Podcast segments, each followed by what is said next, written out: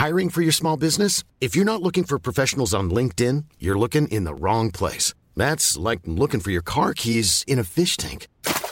LinkedIn helps you hire professionals you can't find anywhere else, even those who aren't actively searching for a new job but might be open to the perfect role. In a given month, over 70% of LinkedIn users don't even visit other leading job sites. So start looking in the right place. With LinkedIn, you can hire professionals like a professional. Post your free job on linkedin.com slash people today. Eu sou Mário Persona e essas são as respostas que eu dei aos que me perguntaram sobre a Bíblia. Você perguntou se é possível um cristão divorciar-se e casar-se novamente por não ter sido uma união de Deus o primeiro eh, casamento. Eu já ouvi essa teoria, né? A pessoa falar assim, não, eu, eu posso me, me divorciar porque quando eu casei não foi Deus que uniu, foi o homem que uniu. Uh, literalmente, você escreveu que a pessoa em questão alega que o que está escrito em Mateus 19, 6 uh, é apenas para as uniões, as uniões feitas por Deus. Mateus 19, 6 diz assim: Assim já não são mais dois, mas uma só carne. Portanto, o que Deus ajuntou, não separe o homem. Então, essa pessoa disse para você que essa passagem só vale para quando Deus une. Quando Deus não une, não vale. E segundo ela, uh, que se divorciou e quer agora se casar novamente, não se aplicaria ao caso dele, desse rapaz. Porque não teria sido Deus quem o ajuntou com a primeira mulher, não é? já que ambos eram incrédulos quando se casaram.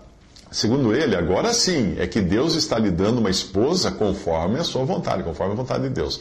Eu já ouvi esse argumento, o qual, no meu entendimento, é completamente furado.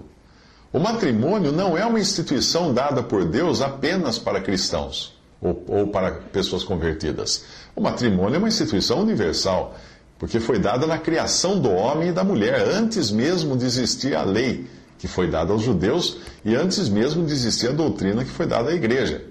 Quando um homem deixa seu pai e sua mãe para se unir à sua mulher, com a qual pretende ser uma só carne, isso é um matrimônio que Deus instituiu no Éden. Existem instituições que Deus deu aos, a todos os homens que independem das suas crenças. Governo e autoridade, por exemplo, e a devida sujeição às autoridades é uma, é uma instituição divina. Não importa se você é cristão ou não, tem que obedecer às autoridades. A instituição do governo foi dada a Noé, após ele ter saído da arca, e não foi revogada até hoje. O matrimônio também é uma instituição na mesma categoria, uma instituição para a vida do homem na terra. Não existe casamento religioso, como nós costumamos pensar, quando tem um ministro, um pastor, um padre ou quem quer que seja, unindo um homem e uma mulher em nome de Deus. Não existe isso. Você não vai encontrar em nenhum lugar da Bíblia nós vamos encontrar apenas Deus unido, unindo, mas Deus não deu autoridade para algum homem fazer essa união de um casal. É Deus quem une. Nos países onde a lei exige também uma, uma união civil, aí sim, os homens deram autoridade ao juiz de paz, ao chefe da tribo, ou quem, a quem quer que seja, uh, e Deus reconhece essa autoridade, e ali assim eles devem então fazer a união perante os homens. Mas perante Deus, ninguém pode dizer, eu vos declaro marido e mulher. Não, porque duas pessoas, quando se casam, se unem com testemunhas, porque todo, uh, pela boca de duas ou três testemunhas, todo contrato, né, toda, todo acordo é firmado, elas estão casadas. Voltando ao caso que você mencionou, alegar que Deus não os tinha unido é o mesmo que dizer que eles viveram todo esse tempo em fornicação, porque se Deus não considerava aquilo como um matrimônio, só podia ser fornicação.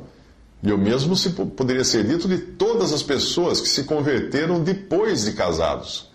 Porque se Deus não os uniu em matrimônio quando eram incrédulos, então eles deveriam se casar novamente depois de convertidos, não é? ou estariam vivendo em fornicação.